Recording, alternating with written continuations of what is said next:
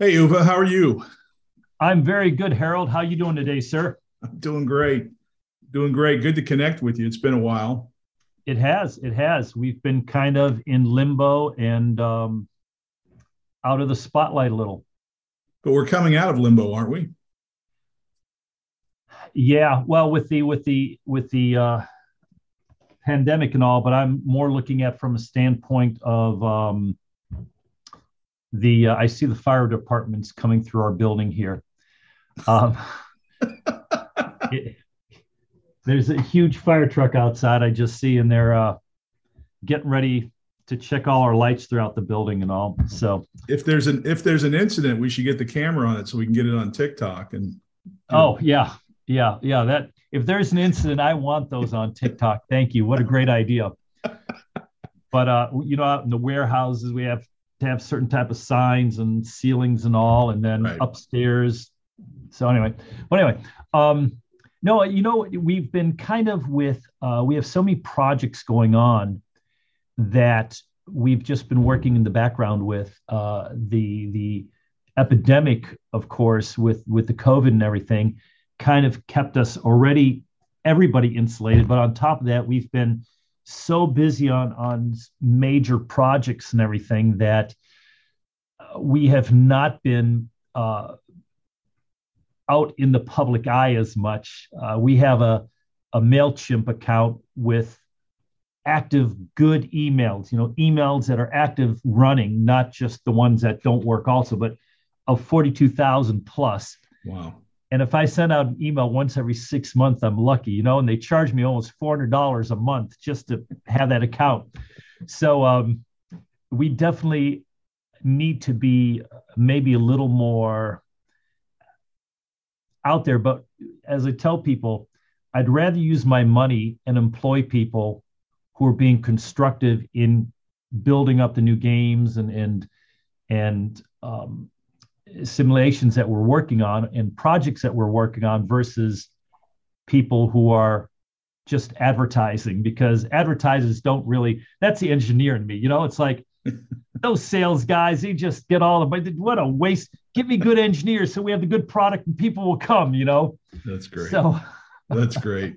Well that's you're uh, you're you're the multi-headed beast i'm sure in your role there at, at academy well, we are we are we are getting some new people and trying new software programs. Um, we used to use like Hootsuite, but now there's so many really cool software programs that allow us to pull the emails from not only all of our email accounts, but from our Facebook accounts, from our Hootsuite accounts, um, the Amazon accounts. So it's all in one spot so that we can have people, all our customer interfacing is one program, not having to jump all around. And that I think is we're in the midst of implementing that, and that really helps. But then people still get mad and go, oh, why don't you ever answer my board game geek message? And I'm like, or my ConsimWorld message, or oh, I left you a message on on this board over here. You guys never answer your messages. And I'm like, contact sales or info at Academy Games. And right you know it's it, because it's it's hard. And in so many languages you know german fans we do most of our games in multiple like seven languages usually. And they all hit us up in their local boards. And it's it's tough you know especially for a company that like us we don't have a whole marketing department because to me uh, we i'd rather use the money um, in reserves for putting out new products. So there you go. You got my look at you're I like a you. therapist for me, Harold. I just filled it all out. I hope that was therapeutic. You know, uh, but but one of the things you bring up, Uwe, that's that's very interesting. Uh, that that I'd love to hear your thoughts on. But it's very much a family business, right? There, you spell, my goodness, amazing, incredible. Should, you might I have should that drink right. with my left hand, not my right. but it's very much a family business, right? I mean, you and I were recently having a discussion about a business a business opportunity, and your wife was there on the phone with us, and uh, and yeah, Gunther does Card does our accounting, our books, and um, since with the pandemic, we we had one person get sick and all that, and so we lost our main customer interface person. And so with the especially where we're located in um, on the pimple on the ass of the world, uh, where I, am a Buckeye. You're you're located in heaven as far as I'm concerned. You know, the nice thing is we don't have hurricanes, we don't have droughts, we don't have earthquakes, we don't. I, I'm knocking on wood as I'm saying this. All we have are tornadoes, and tornadoes are horrible things, but they're one of these these these maladies that give you huge forward warning. You know, if you hear a train coming your way, get in cover. you know, it's not that a train jumped the tracks and is going down the road. No, it's a tornado coming your way, you know. So luckily, a lot of people here have basements or um, in in trailer parks and all that secure areas they can go. So we were pretty lucky. We've had great great season. The bees, we're you know we have an apiary. We have bee hives, Stockwerke right. in, in in in our yard, and the honey's been incredible this year. Incredible. So yeah, Ohio's but, okay. But, but Ohio State football is driving distance. Um, with you mean American football or real football? Uh, I mean Ohio. I mean Ohio State football. Well, I yeah, their soccer team was like one of the top rated soccer teams in America. So I agree with you. Yeah. There we go. There we go. We'll we'll we'll just give it that. Yes. And the Browns did beat Pittsburgh Steelers yesterday. Yes. Very exciting. Very exciting. Well, but, you know, it, I'm a I'm a I'm a Liverpool in the Champions League fanatic and a Dortmunder fan. But Dortmund to me is that's that's my savings grace. You know, right. I get on my Bundesliga soccer games and um, I'm happy. I'm sorry, we're getting so off the key. We're we're, we're, drifting, but that's okay. You know, I, I, I guess I was just trying to get a feel for for the business. So it's oh, it's yes. So it's you. Uh, Carrie does accounting, uh, and and uh, I know works to keep you uh, focused, right? Yeah, she's she's my she's my barometer. You know, when when I get into business meetings or anything like that, she um, has a very good sense of uh, the the. She'll come after me and says, "You know what? We have to watch out for this person. He, they they don't. There's something there I don't quite trust." And she has such a great innate sense um, where I am like, you know, if I know it's a snake, and I can work with a snake that benefits my business, I'll work with the snake because I know it's a snake and I'll handle it like a snake. Right. Um, where she says she's much more like, you know, if it's nice, friendly snake, they're good snakes also. but you know, it's like, and I agree with her more and more the older I get. Surround yourself with good juju. Yeah. Is so much better than surrounding myself with bad juju. Yes you know, being with positive, good people in life. And I've been lucky that that's been 95% of my life has been very, very, and that's a high percentage. Right, right. No doubt. So, so Carrie, you also have, I know Gunther is involved, right? Your son? Gunther, Gunther is our um, uh, design, head of design. And he is, um, of course, he's a he's a biomechanical engineer, just phenomenal. His work in in DNA manipulation and our early leukemia detection and and and protein marker attachments to individual DNA objects created that he came up with, but Ohio State does not allow you to keep patents and everything in your name and get profits later on, which is which is one of the drawbacks with Ohio State, I think, which long term they're going to have to fall like Princeton, companies like that, or, or universities like that, that say, if you come up with a great patentable idea, yes, you still keep the majority. We get a little part of it, right? But you get the benefit of it long time because what's happening, going to left Ohio State said, why should I work 10 years getting this through and I get nothing out of it when I could be working on the industry, doing a board game and make a million dollars on the on a Kickstarter? I go, it's not that easy going to you're like you know you've got patents going through for your leukemia detection your your dna strands that corporations can use that has a, a negative valence on the bottom to put medicines with protein marker goes after leukemia cells in rats boom eradicates all the leukemia cells in like half an hour. Right. Amazing. Where the, the, the industry is coming so far. And then he goes and says, Well, I can make more money just doing Kickstarter and doing games with you. That's I'm awesome. Like, Are you nuts? It's not that easy. And, and then boom, boom, boom. You, you know, we have we have some pretty big Kickstarters.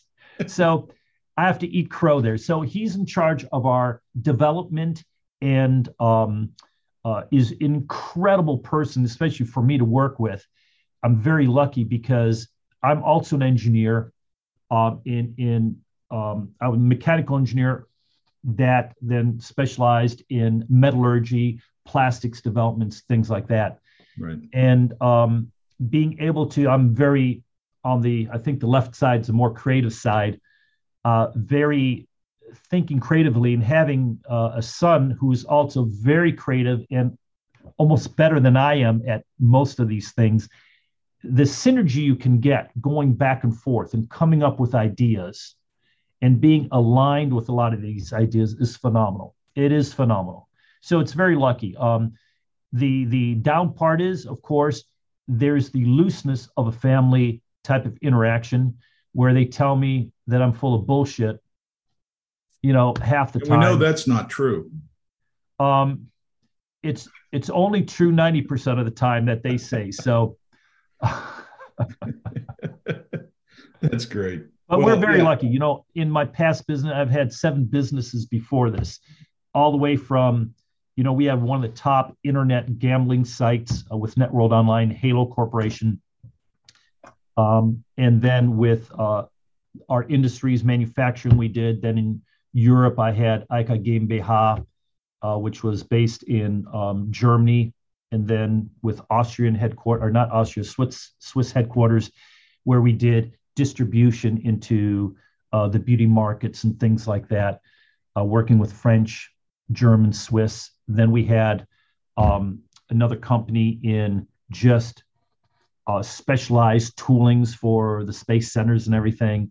So we've been lucky that I always have had partners. I always partner up with people, either other companies or bring partners, minority partners in that have just prop just propelled the businesses up.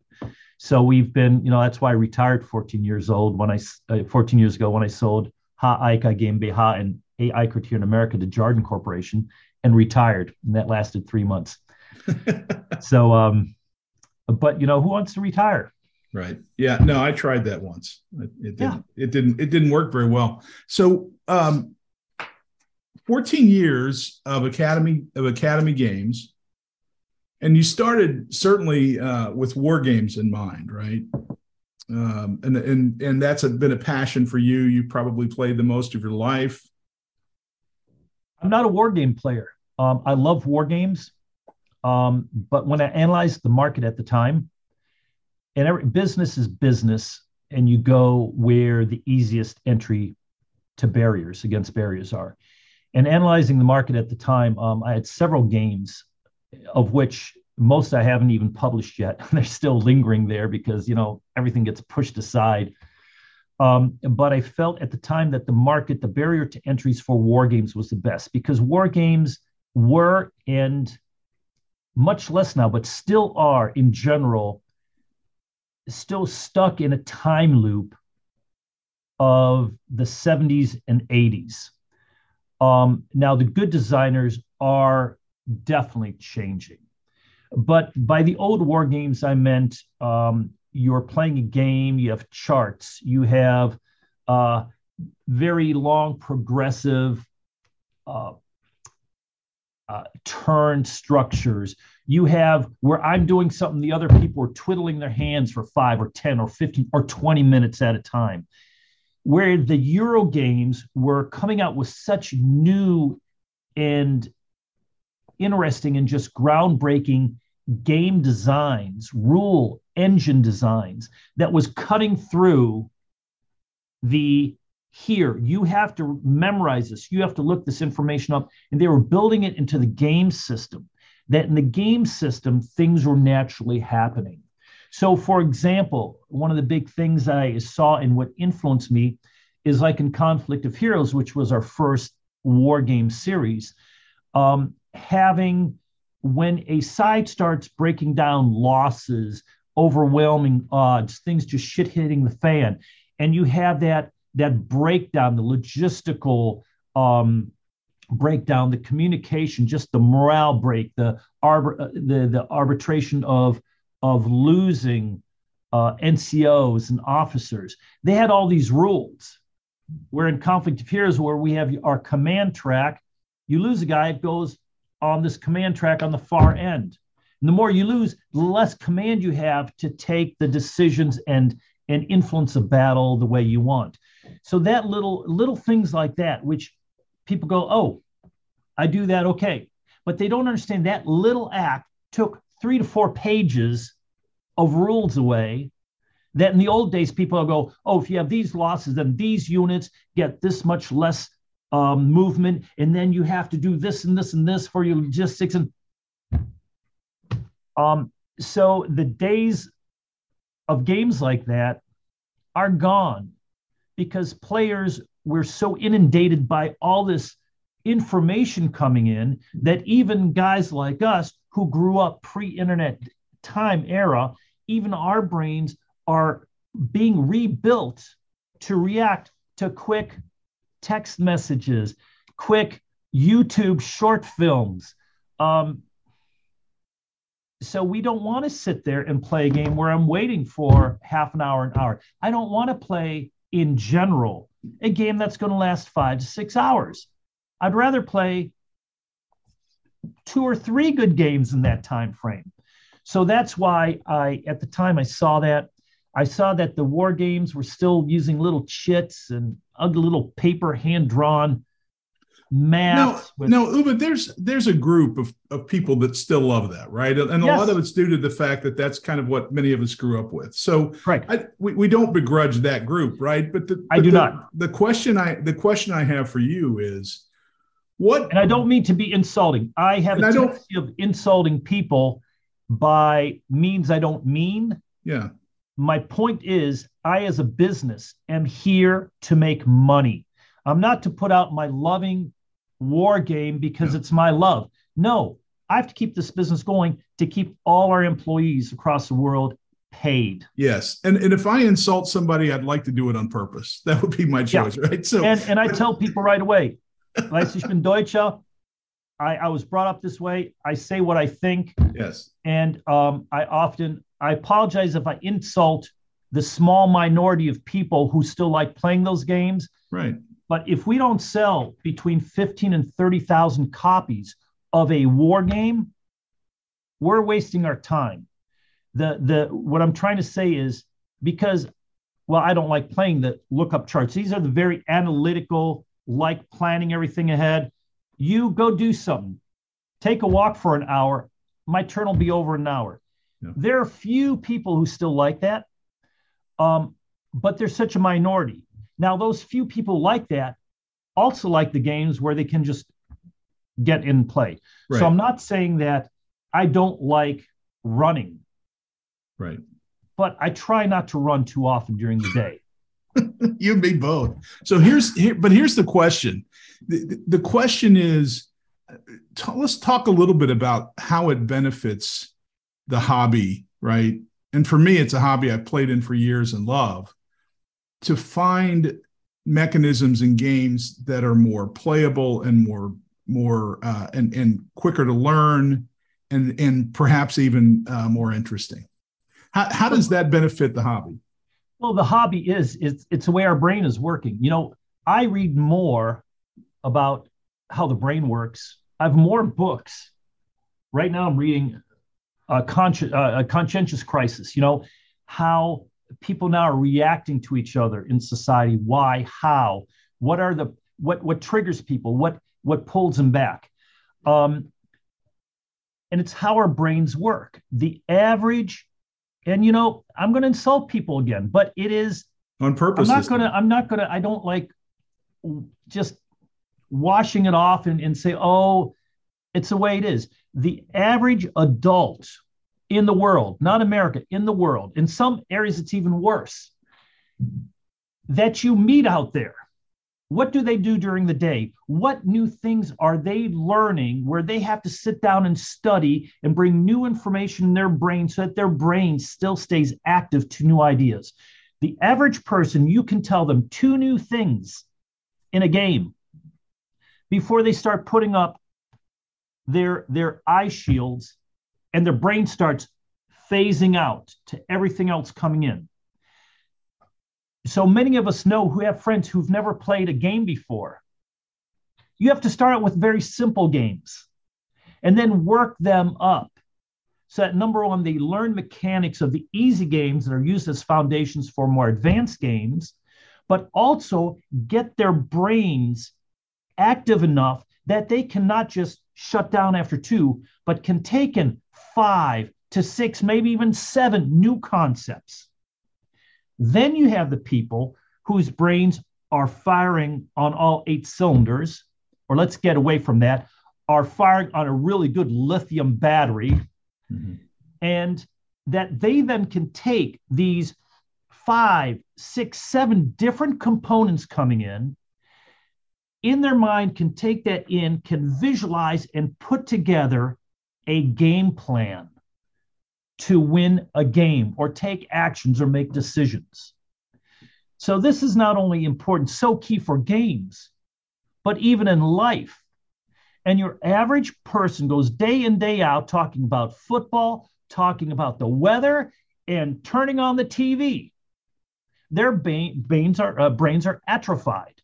So, we have to play now, build games where they do not have exemption rules. They don't have to go and say, This you have to memorize if this happens.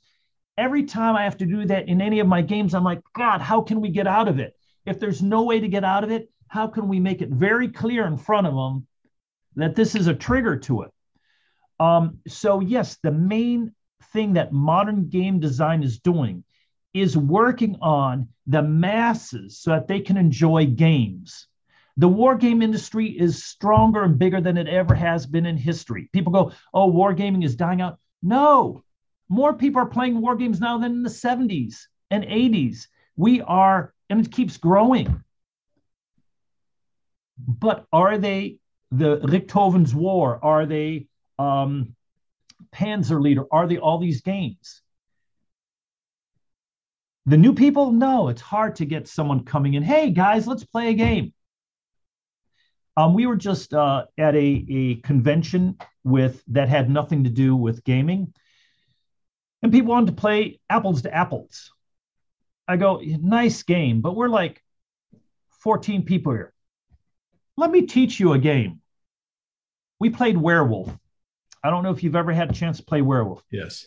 But getting across to this new people, I said, many of you, this is going to be so out there you're going to look at this game and it will make no sense.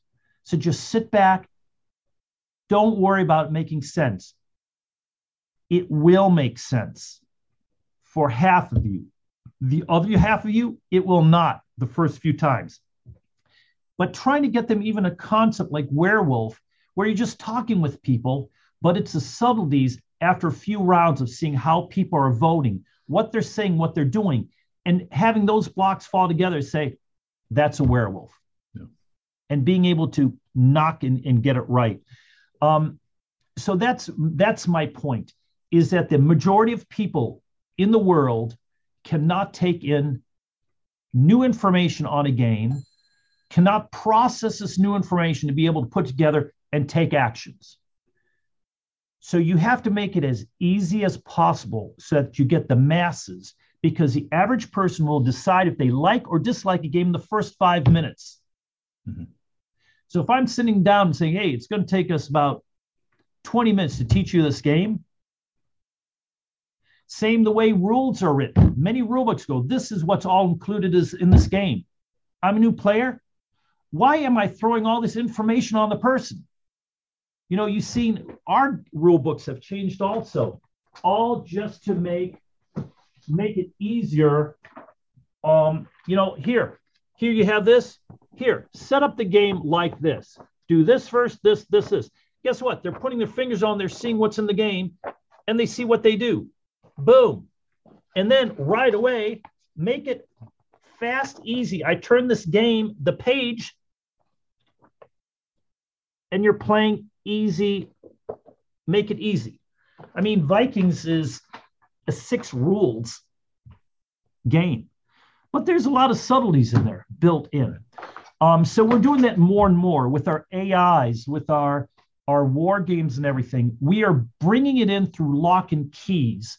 Um, with our newer games, like our new, and we'll talk about this maybe in a little while, with Stellaris, which is this huge 4X video game that we've taken, which is a a hound of a game to learn. Incredible game, but the depth of the game in the video game can overwhelm some people. In the board game, it's like in five minutes, you know how to play here. Here, these four sheets expand, exploit, um, explore, and not not exterminate. We don't believe in exterminating because that's not real exopolitics.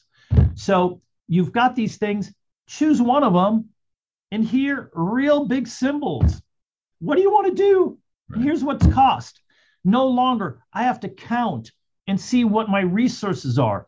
If I get a mining resource or I've done it, I pull that resource and it's my trade. I want to do something. I take those resources, put on my board.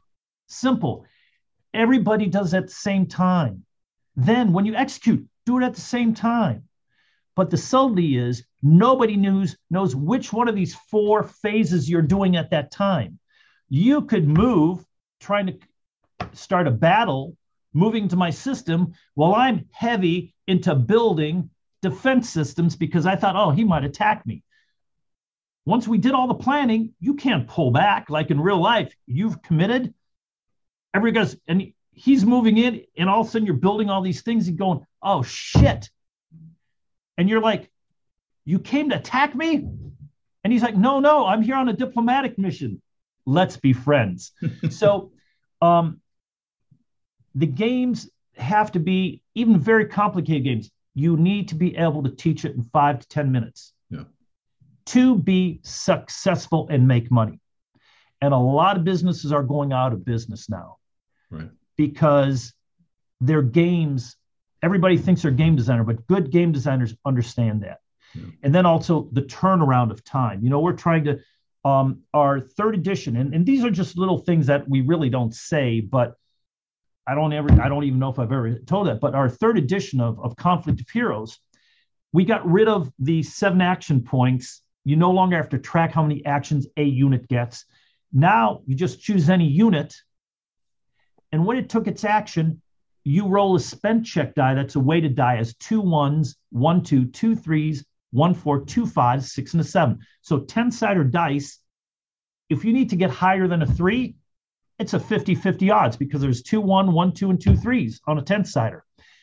We did that progression so that you using one of your command points takes that percentage down, and now it's a 30% chance of staying fresh, not being to be able to continue to take actions specific to the mission on their own volition, that unit, instead of it being spent, meaning it will only take actions for that remainder round from a commander's standpoint. Commander can still say, go do.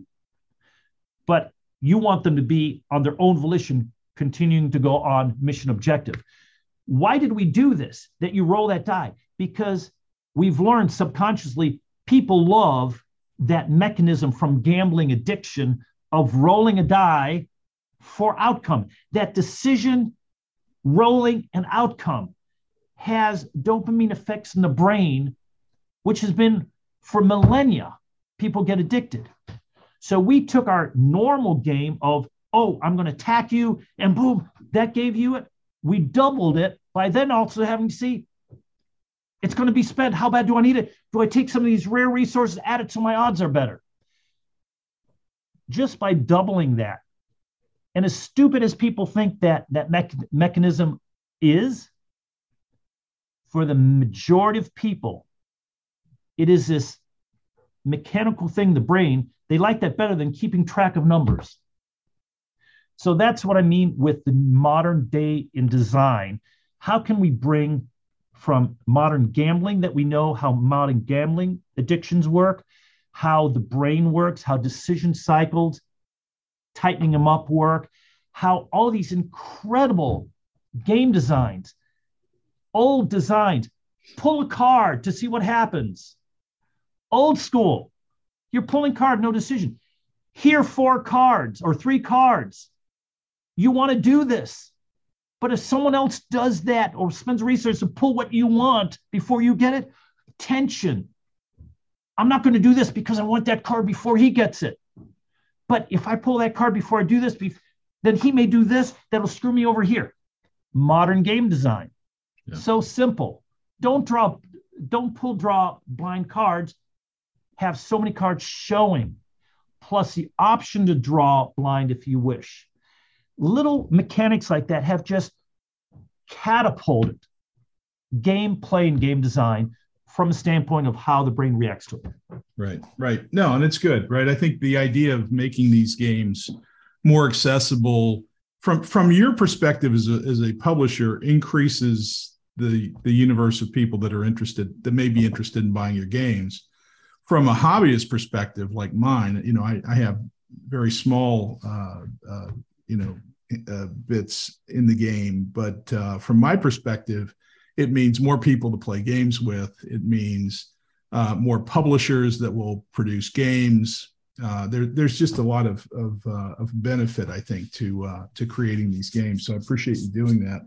The um, I, would like to talk a little bit about Stellaris um, and the Kickstarter. Right? I mean, what an incredibly successful game this has been for you, and um, would love just some of your thoughts on the history why the Kickstarter? Why go after a property like this uh, that that you know that has its own IP? And um, you know, I, just curious about your thoughts on on this approach. I just launched a. Um, can you see my window here? Can see your window. Looks great. Yeah. Yeah. Everything else disappeared on me. Let me see where I am. I I don't. It took away everything. Your face. Everything disappeared. But um, on, on, on our best. website, if I click on here and I, I click for more information, um, this is where we stand with that. I don't know if you can see it right now. Oh, yeah. $3 million. Wow. Right. Um, and this is through Paradox right now. And it's a just a phenomenal game. It's a it, it's taking a civilization, building it up, um, building your resources. And again, again, modern game design. If you build a star base, a, a protective star base, like, can you see my mouse? Yes. Like here, you have a star base protecting this planetary system. When you play that, you take the resources required to keep that going. You take those resources and it comes out of your resource well and goes away. So in future rounds, you don't have those resources to do anything else because it's supporting the protective star base um, centers around certain planetary and and star systems. So um, I don't know how I got on. Oh, I was just looking at the picture, but here we have a game where we're over three million. It, it should have been a little over four, but we lost in middle of the campaign.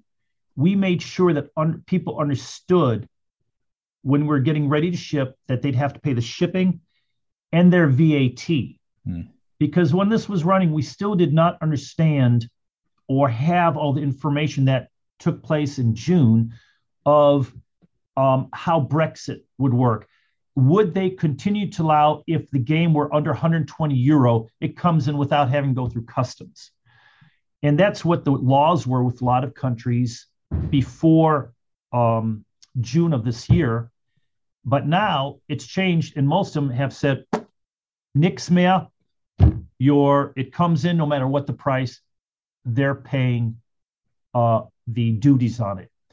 So when we made people aware of it, middle of the of the um, the Kickstarter campaign, we lost over three days, Harold. We lost a little over eight hundred thousand dollars in backers. Wow at the same time because when you see a campaign that's in you know we were at like 2.5 million at the time you lose and you drop from 2.5 down to 1.7 in three days, that'll bring a cascading thing of panic where a campaign could be doomed and people just flee like crazy.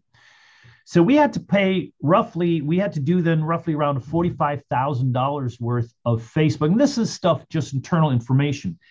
Uh, but I just want to let people know how psychologically some of the things that, that companies like us have to go through. We had to put $45,000 of just emergency, let's cover this through Facebook and Google ads to bring new customers in who understood hey, we understand Brexit, that's the way it is. VAT, that's the way it is. We can't cheat like a lot of people try to just ship it in and not pay VAT. A company like us, we can't afford to do that. Right. So um, we luckily got a little over 600,000 in new backers over those three days. So we only dropped from 2.5 down to 2.3 million dollars over that three day span. And if people go through the Kickstarter and they see it was going up and, and you see that drop of 200,000 and then slowly going back up again, that was total ulcer and more gray hair for Uwe time that people don't realize. You know, right. you don't publicize it. It's just internally total panic times. Right. And this is things that that for um, and I'm going to go in and I'm going to try to stop the uh, screen sharing here. Mm-hmm. Um, stop share. And there I am again. There you go. Um, these are little things that companies like us have to go through. And you're asking, yeah, we're very family oriented because it's my wife, my son, and I are in the business. But then we have, you know, our our art teams, our project managers, all of our other full time salaried people, right. and we're adding more and more. You know, I'm I interviewed some uh, people last week. Uh, some of the old people who disappeared during the COVID in Europe and all that because of issues with having to leave the countries and things like that. Um, we just found one of our incredible artists again who had to move out of the country and go back to his country. And um, he's uh, now starting in with us full time. So we, um, the country, the, the companies are, are, are so stressed already. And then we have these other things that most people don't see. And they're going, oh, you're holding back on this game, you know, because you're trying to take advantage of us. No, we only make money when we sell you the game and take your money. Me delaying publishing game is not because I'm greedy. No, it's because we're so damn anal, unfortunately, being engineers and and and Germans. And when I say German, we're actually card carrying German, you know, passport people. You're the real deal. Um, well, we are we are the nice. We're the we're the come to America and have to go through and learn linguistics so that we kind of blend in Germans. Um, well, but, so so the Stellaris, you, you you told the story of the lost orders, but it's a wonderful success for you, right? I mean, exactly. in the end, that what a fan three million dollars is just a fantastic bit of revenue from a game, right? Yes, and I think when we come out with the different European languages, we're going to do the expansion then, the Hive expansion. Once we ship this, um, we're going to do the Hive expansion, do a new Kickstarter. We think it'll be even better. Right. Um, and now we've been, uh, we were approached by a company who saw at Gen Con we were running full games. I mean, the game is done. We're just, the game has hundreds of different storylines that intertwine. And it's called Stellaris Infinite Legacy because any decision you make radiates forward and changes how the game is played, the universe, everything. And it's not like a legacy like the old risk legacy where you tear a card or something like that. This legacy means that this you as a player found a new planet with a mineral that you really need for your star drive systems but there's already a civilization on it that's very aggressive an avian aggressive uh, civilization that is very militant but hasn't reached the stars yet, is only on their planet. you need this because you're getting pressure from these other empires coming from this area. This empire has already started a counter religious movement in your sectors. This game isn't build up armies and kill each other. Right. This game is a subtle game, and I'll go in the details why, again, how we're trying to get the masses in. But if you then go on this planet because you feel we need to get these minerals right away and you just eradicate the civilization, that decision will make this card or a card tells you to pull goes then on top of your player screen. And it's a very unique player screen that we showed, but I'll get into that in a while. It goes on your player screen and it will show a lock, a symbol, and a number. If at any time other storylines or other civilizations meet you and were throughout the universe at the time, they may have a key that unlocks that lock that makes your decision, which other players don't know about, makes it known. That will unlock negativity storylines going for you because of other races and, and empires going, whoa, they just went to this planet. Can you believe it? They just wiped out that whole civilization. Unbelievable. You know, and the players then either freely because it doesn't help them if maybe, or they don't trust you then, or by how the storylines and what their ethics are for their civilization will keep them from doing stuff with you. And so these storylines propagate like that and radiate. But if you did this with this planet and wiped them out, but then you would put like a, did some other thing at another time that may negate this and get it away because other things take precedent over it that these lock and keys will do this stuff which may be beneficial to you. So it's a very unique system that hasn't really been done. We started it with our agents of mayhem but it's it's so much more sophisticated.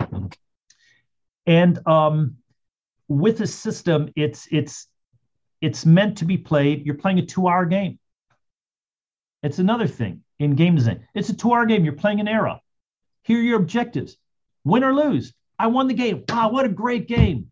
See you later. Or we had so much fun. Let's save our stuff in the it's made such each empire can put their solar uh, planet uh, not solar star systems earth is a solar the only one solar system in there i had to get used to that but take their star systems everything they have their own trays and all and they save it and then the next time you play we if we just started a game together, we're all second era. But now someone new wants to come in. They didn't play with us. Like, hey, I want to join your game. Come on in. You're first era. They only have to get one objective. We now, to play this game, need two objectives fulfilled. One of my objectives may be to help this new one get to the stars in some way. Um, and they're going, oh, what a nice guy, Uwe. You know, he's helping me play. It's first time playing. What a nice guy. He's helping play. No, by helping you, I win the game. That gives me benefits. I won the game. Everybody had fun. If you want to continue, play another era. If you're playing the campaign, your civilization ascends in five to seven eras. Then you can say, oh, the first one is send you one, ah, you want, or no, if you're loving it so much and the others want to see where they're planting the storylines and how everything keeps going, once you ascend, that you then start a new empire with a whole new type of race and everything, but you have legacy benefits from where you ascended the last time. And all this ascending, that civilization, all the cards that were added into the game pool all from their storylines continue to influence. So what we've done is we're taking a war game tech influence empire building into two R segments that are very quick to learn and you're playing. So when you're first playing a new player, you don't care what your legacy, you don't care about your ethics. You're playing, but as soon as you do something that could be influenced by ethics, the game pops in. It says pull these cards from your player box and it tells you what ethics are. So you're learning these new rules where most people are like that, over your first two hour period, of where you're playing the game, having fun for 45 minutes, and go, oh, ethics. What kind of ethics do I want my empire to be? I am a mushroom, uh, a sentient mushroom, and I am going to go through the planets. I don't need all this food and everything like high metabolism species like me, uh, humans, or the bird like, or these other amoeba like or gaseous forms. So, my ethic would be that I have to be very communal and not a very aggressive internally because for long trips, we have to be very egalitarian. So, I'm going to go with these ethics. Now, these ethics, when th- certain things happen, will limit you to what you can do and can't do. So, that's what Stellaris is about. Right. It's a incredible space. Could be a war game if you get guys all just want to fight.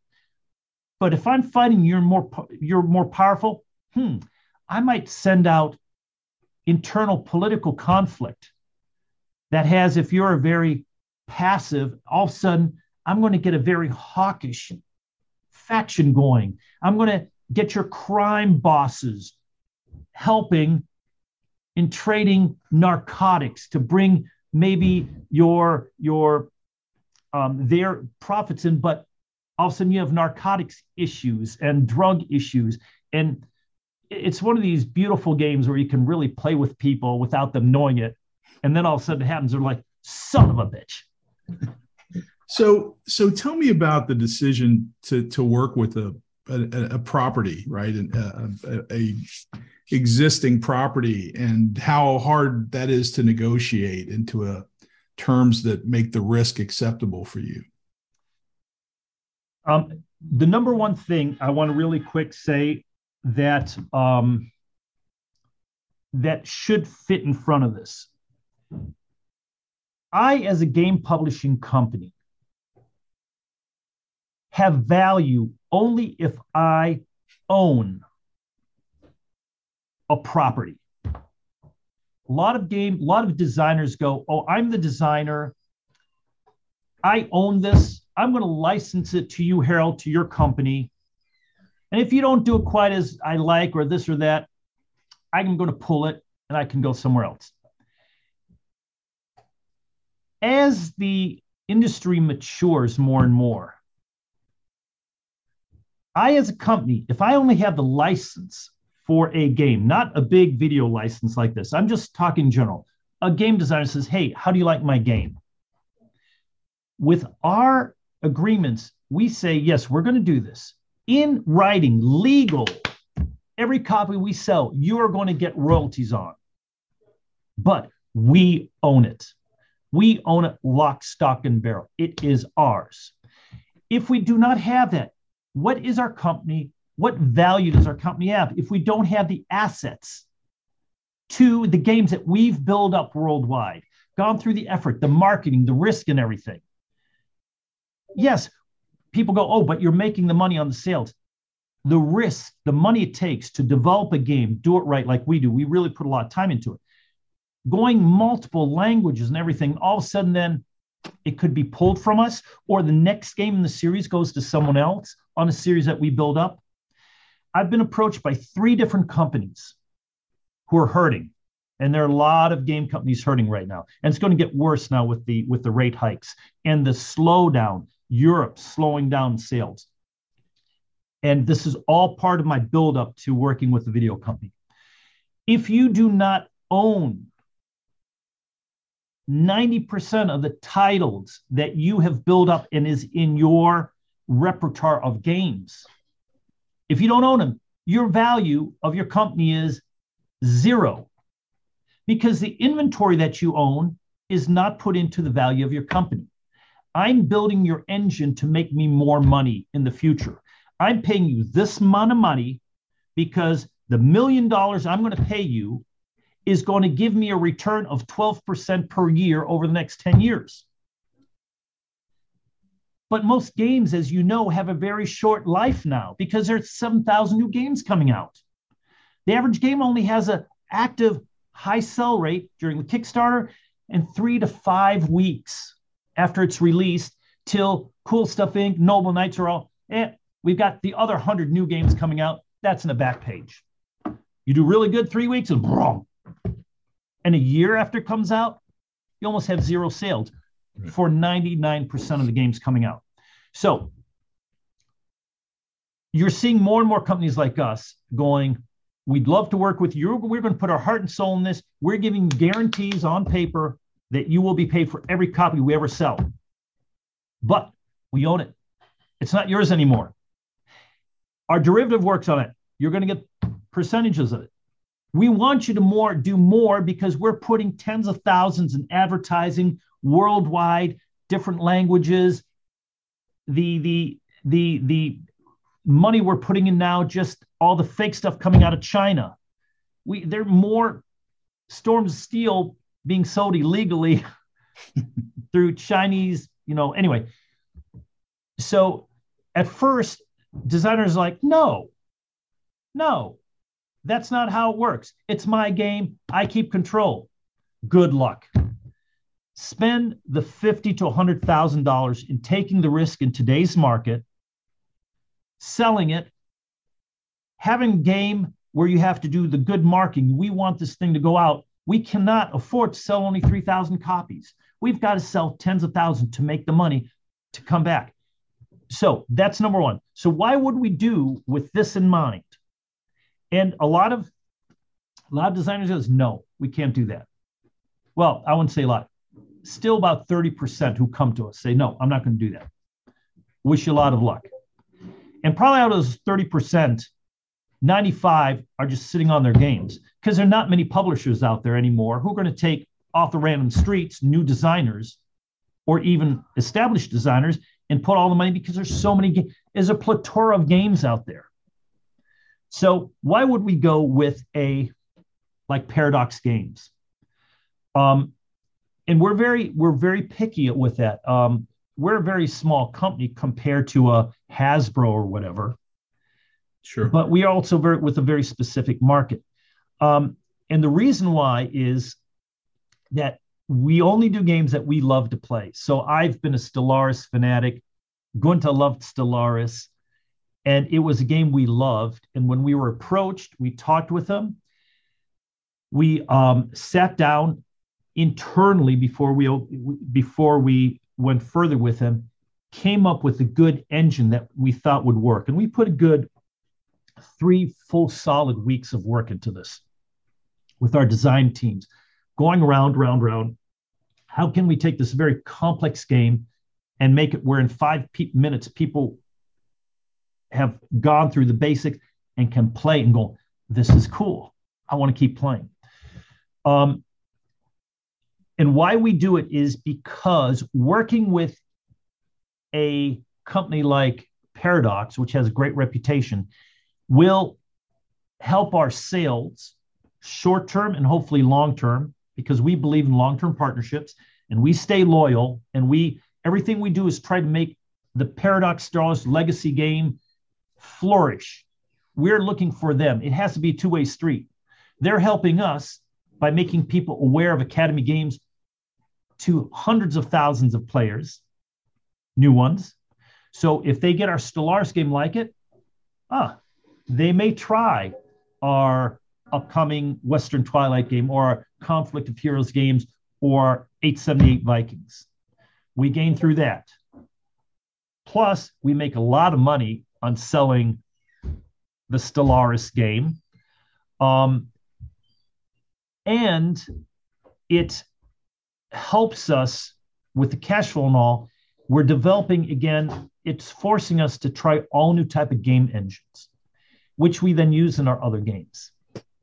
So it is a risk because you can lose it like that and then you're gone all the work, everything you've done, everything you've built up is gone. The only good thing is with the huge, big studios like this, if it's gone, when we think is other people are doing games, they have a tendency of doing a not a game that's similar to the video game, but in a board game where we're trying to make it even better and bring the storylines that go in line with that. And people are who play the video game love it, and people who've never played the video game love the board game, want to buy the video game, and vice versa. Um, a lot of companies they will use a license, do a stupid like chess playing game, and put the blanket of the video game over it, the name. It has nothing to do with the video game. It's just some stupid, dorky little game that has a name of it. That's very disappointing to the video game players. So there are not many game companies that can take a title like that and do it. So it's helped us a lot because of our with Stellaris, we've now been we're negotiating. I can't go with whom, but we've been approached for an even larger. It's like three times bigger than Stellaris, and it was very. We instead of jumping on it, we waited two or three months internally, going through. Can we do we have the bandwidth to do this? to keep Stellaris going the way it should be, and also this and what we're doing with our military games, and our military training games, which is a whole nother area that's we've been working in the background, really don't publicize that aren't for the main public. Um, and we finally decided we talked with a lot of people in the industry that we're very close to and they're all like you guys are nuts if you don't do that because it's huge. It makes Stellaris look small, you know. So, and it's a game that I've played since first came out 20 years ago, and I love it. So, um, it's a very, very the simple question: How's it working? Why would you want to work with the video game company? It's a very, very deep thought process you have to go to because you don't own the rights. And I, as a company, if I would sell my company, how much of my valuation will the new company coming in put to my license of this? Because they could pull at any moment. Are they going to give me another $3 million in sales in what it's going to cost them to buy my brand just because I have this huge video game that's very popular but could be pulled any moment? Yeah. Now, if I didn't have Gunter in on the business, who's so good at what he what would is, who's continuing the academy game line, and he's a person who gets along with everybody. As aggressive as we are, we're not purposely aggressive and try to backstab or you know talk about people behind their back. We actually get along with a lot of most people in the industry. I, I can't tell you anybody we don't get along with except one person. Um, now we may not we may not get along with a lot of people and we don't know it, but in general, um, so I would not be doing a lot of this if there weren't a continuity to Academy Games that's set because I probably only have another good 10 years yeah. of really productive design in me yeah. before, you know, I'm like going, ah, I want to go and I'm going to do that bike trip, you know, along North Afghanistan to Pakistan that I always wanted to do. Right. Or whatever, you know. Right. Um, yeah, well, let's get the design outs before designs out before you head to Afghanistan and Pakistan on a bike. I had a friend who hit me up six years ago, a, uh, an Austrian, and he says, Uwe, all German. It was he's Austrian, another German myself. He says, we're going along northern Afghanistan, going into Pakistan. It's beautiful hiking and all that. It's going to be a four week hike. I'm like, what a great idea. My wife is, are you nuts? Yeah. No. And they called me when it was done. They're sending me pictures. Had the time of their life. Yeah.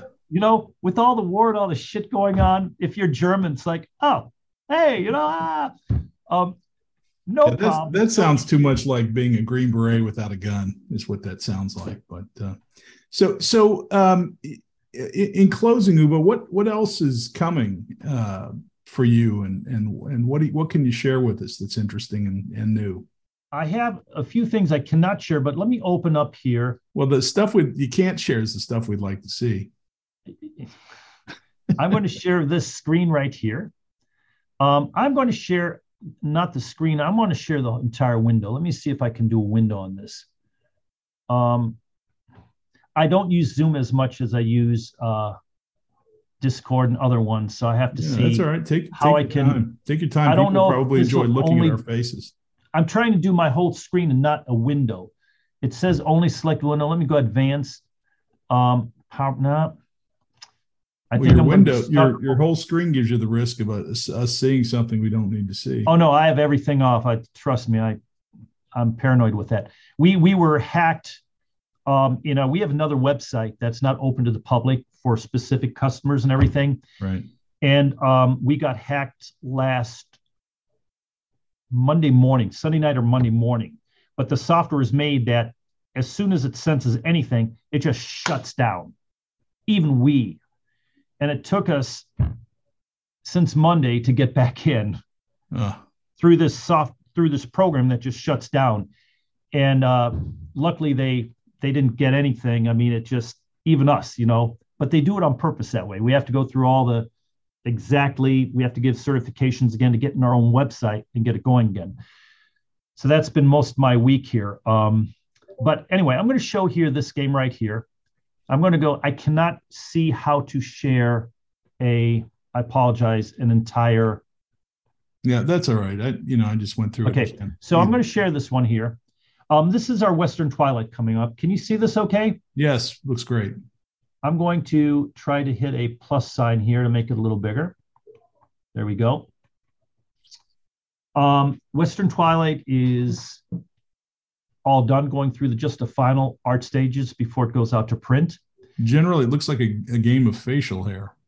Um, yeah, it's a very facial. hair. It's pre World War One. Yes.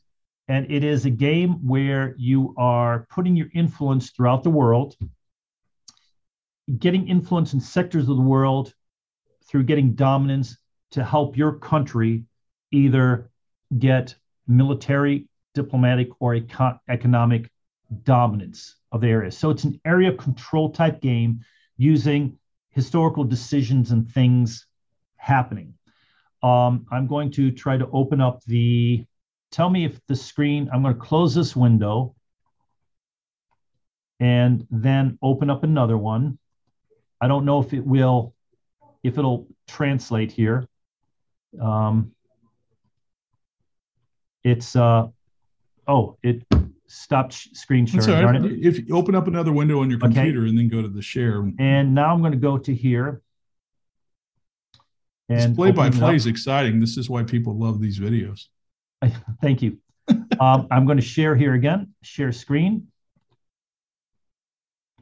And this is a, um, can you see it again? Yes, yes. There's Okay. a map. Yeah. So here's the world map. You're putting your, getting your influence placed on it. Every player, it's a rondel as you're going through that gives you different type of actions. If you're trying to go too further than your normal one to three, you can put more of research sources to get to this other thing. If you are afraid someone else, let's say you have control of Africa here, and uh, the French are trying to get into Morocco or Libya or Egypt um, to gain their influence and, and take over, then you may want to do other things. And you can, as you're playing the game, you can change the direction you're taking by putting new rondel pie pieces in that allow you to specialize in certain areas. Very fast playing game.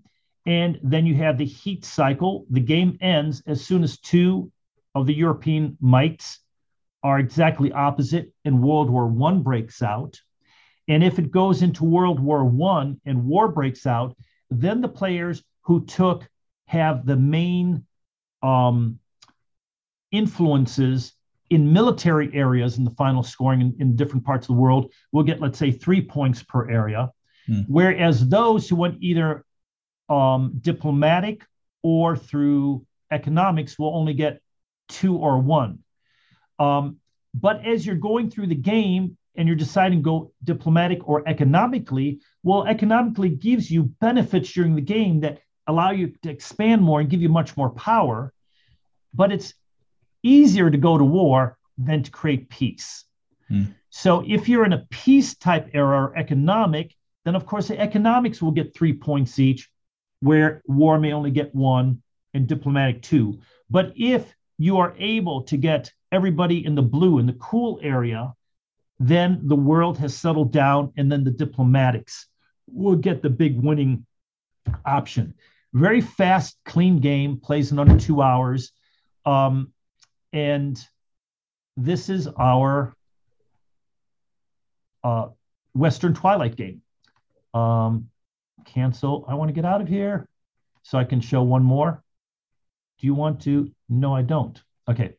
Um, so that is the our Western Twilight game. And when when will Western Twilight be available? Are you going to do a Kickstarter? What's what's your thought on that? Um, the the we are right now, as I say, the artwork is done. We are doing the final testing with everything from artwork and everything. The game is is set. So um, we are looking to go to printer in October, and we should be able to start shipping um, in December to January somewhere. We have not made this aware anywhere. Um, I'm. We've decided to go more the route where if we're not doing a Kickstarter or something that we put the game out for pre-order with specials like a Kickstarter, but we're going to do it through our pre-orders, and that people have so long to pre-order, and then we ship immediately after the pre-orders are done. Uh, instead of saying, "Hey, we're taking all these pre-orders, and then we're going to use your money to go to the printer, mm-hmm. and it's going to take you know four to six months." We're we're changing everything going this route. So we have our Western Twilight, um, the France 1940, which I have thought was going to be out in February of this year. Um, did not go out because I decided to make much more use of um, false intelligence coming in. So everything was done a year and a half ago. And again, because of what we're doing in other games, I'm like, oh no, this would work so well in Conflict of Heroes. And there's a delay. Um, our Look, we, we, all have limited bandwidth, right? I mean, you have to pick and choose what you spend your right. time on. Yeah. Well, and I'm a little too picky, and and I'm I'm working on that. Um. A game. I always say a game is shit, and people are always mad at you. But a shitty game that comes out on time is always a shitty game. A game that's late, a really good game that's late, is only shitty till it comes out, and then it's good forever on. You're forgiven, yes. Yeah. So um, we have our uh, Korean War, which all the artwork is done. Uh, that was done already two and a half years ago. Mm-hmm. But I'm now in the third iteration of changing the lock and keys. It's our um, Fog of War, like Strike of the Eagle. Right. Everything the same, but in Strike of the Eagle, when you did historical events in the middle, they just had like a now event but with the Korean War, I want it to be more like what we're doing with Stellaris and everything. That if you decide to play nuclear weapons as Americans on the northern borders with China to keep the Chinese from coming, what are the long term repercussions? Can't be here, this is what happens now. No, long term, your logistics are going to suffer because Japan starts revolting that you use nuclear weapons and our logistics through Japan aren't working anymore. This and that and I wanted to put it in. The game was incredible. It's probably the best Korean War game. I learned more playing this game in our Fog of War series. That's like our Strike of the Eagle than I ever did reading all these books. Yeah. But again, I want to be to that point where it's at that so that the next game in the series, which is Northern North Africa, is already set to to trickle down.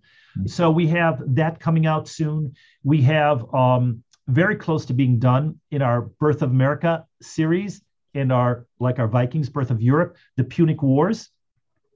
Phenomenal game. Uh, the Punic Wars is the map is not fully done yet, but I can show you everything's done otherwise.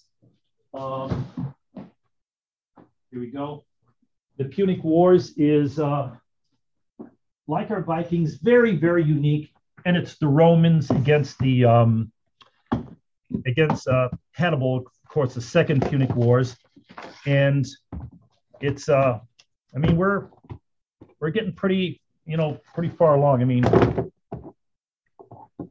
but this is the uh, Punic Wars. Boom. Oh wow, there it is. And then um, we have same in Birth of America again, a mm-hmm. Vietnam, phenomenal. Most Vietnam games all about the war. This Birth of America game is going to be about the winning and losing. What makes people is public opinion in America.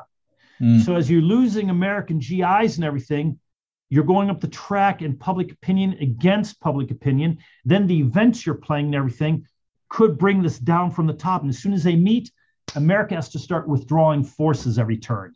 So you're not getting like in all the birth of America, you're getting your reinforcements every. No, that happens. Boom. You're not getting a new and you have to start pulling out. Well, then the South Vietnamese are like in a panic.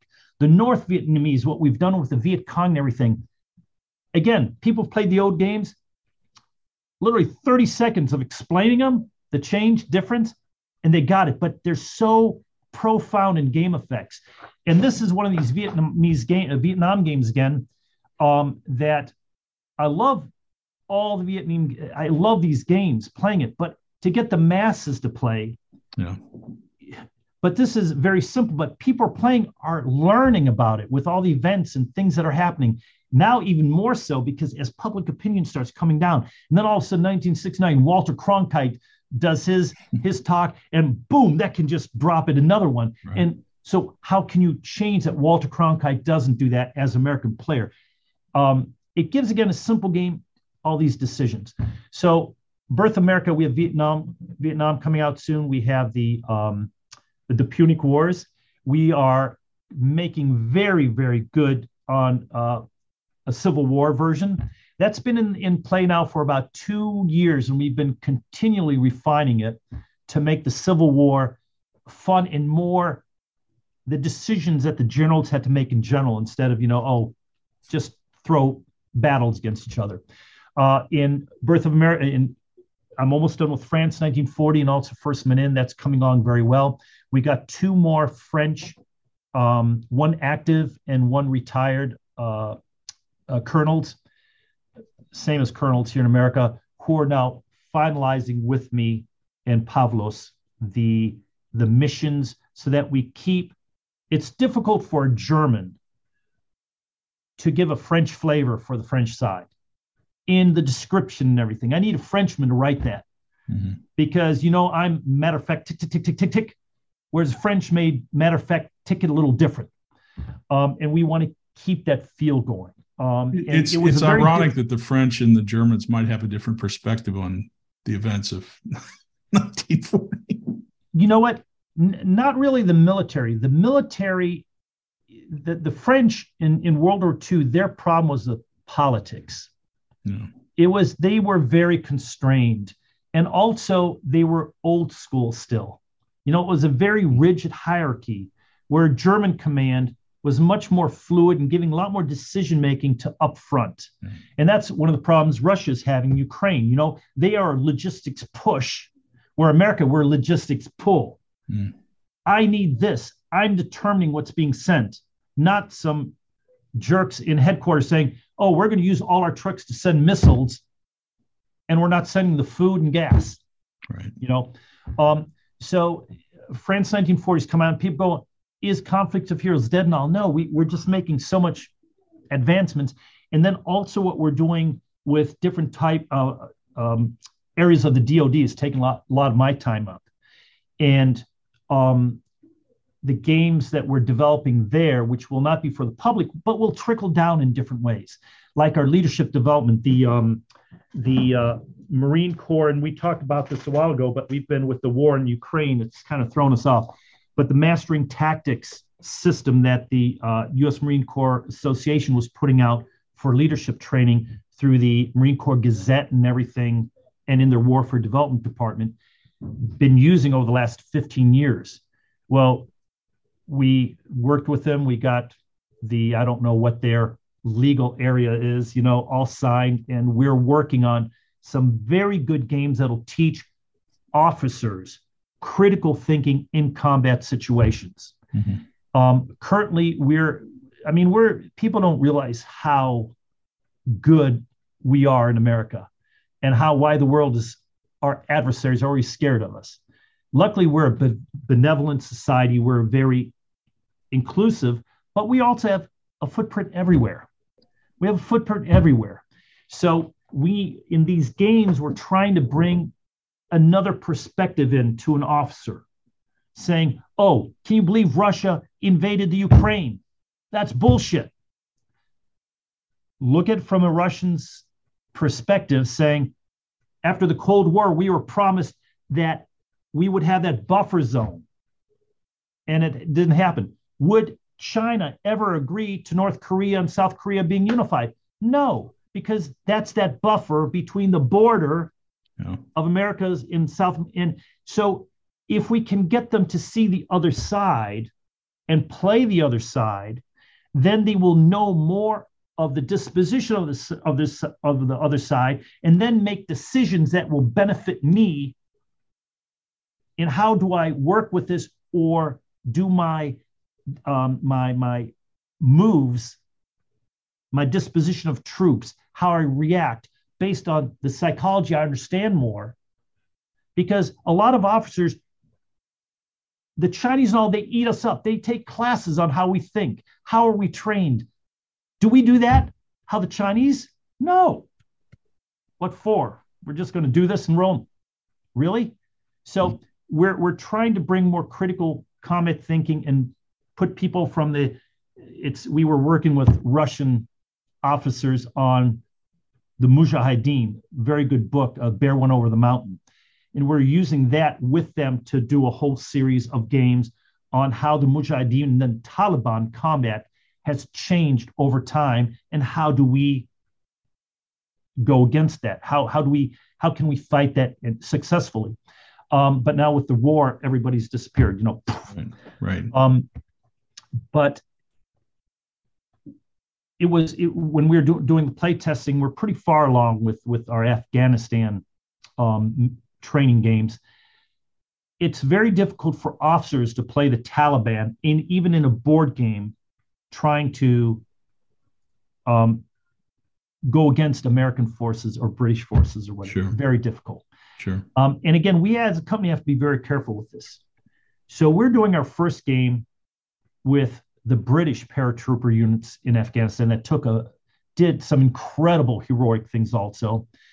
But I, as an American here, American citizen also, card carrying members either way, um, it, it can be very traumatic. So the first game we're going to do, again, from a business decision standpoint uh, to the public, is we're safer doing the same missions with British Special Force paratrooper units versus average Marine Corps Army type of assets. Right. And again, that's a decision you have to make. It's a you know look we could make another podcast out of uh, the the effects of playing these different sides right because it's very much an issue in the hobby and it's interesting to see you encounter that with professional uh, professional military right I, I uh, it, it's it's a very astute and interesting observation um, Uwe, that's probably a great place for us to stop for now plenty more to talk about but man what a what a uh, a, a uh, a whirlwind, a virtual tornado, right, to tie us back to the to the early Ohio commentary. But I appreciate you spending the time with me, and always great talking to you. And uh, again, you know, just uh, I I can't wait to see uh, Vietnam, Punic Wars, and Civil Wars and the Birth of America series. I really and Harold, I really appreciate what you do. Also, all the little things. You know, you should do a podcast. I should interview you sometime and have you do 90% of the talking because you do so many cool things for our hobby, you know. But let me ask you this, Harold, what's the next event that you'll be running or what what are you working on right now which is really key that many of your listeners may not even know? Well, you're very kind to ask that, Uwe and I'll I'll answer it for certain. But but one of the reasons that people like my podcast is because I don't talk very much. So I think that's uh, uh you know we've got so San Diego Historical Games Convention comes up in November in San Diego. Uh, and it's going to be great fun. I know you can't make it this year, as we've discussed, uh, but we will uh, look forward to you coming to San Diego at some point in November in the future. Definitely. Um, we also have our conflicts of interest um, e-zine, right? Our online uh, magazine. If you haven't seen it, I'm going to send you a link, but it's uh, you know, it's a great place for the San Diego historical gamers to spend time uh, and talk about the things we like to talk about. So, first well, no, issue, it's not only for San Diego; it's it's worldwide. People can discuss, right? It's worldwide, and and our branding San Diego because that's what we've you know that's kind of what we've been. But but now the group is you know we've probably have 20 people that work actively in the San Diego his HistCon stuff. Um, and and the third thing we're working on is online. Um, we're we're working on uh, considering and setting up our next online convention, which you've mentioned uh, as well and, and, participated in. So that will probably take place in in early 2023. But um, you know, just lots of stuff going on, and and very kind of you to, to to mention it. So thanks for bringing that up. And you might want to mention also San Diego is a country somewhere near the Pacific, right? Yes, yes, just across the Mexican border, as a matter of fact. Uh, so, and, and and we love it. We love it here in Mexico. So um, it's it's great. Come visit us sometime. Podemos hablar español. Gracias. Yeah. Uh, Uwe, great talking to you. Thank and um, let's Thank stay in touch. Look forward to, to doing this again. Thanks. And now I'm going to have to go and settle down because you get me so pumped up. My adrenaline's going. So I'm going to have to take the dog and do one of these stupid ass runs, which why do you even do that? You know? Yeah, no, don't run. We've established that. All right, take care. See ya. Thank you.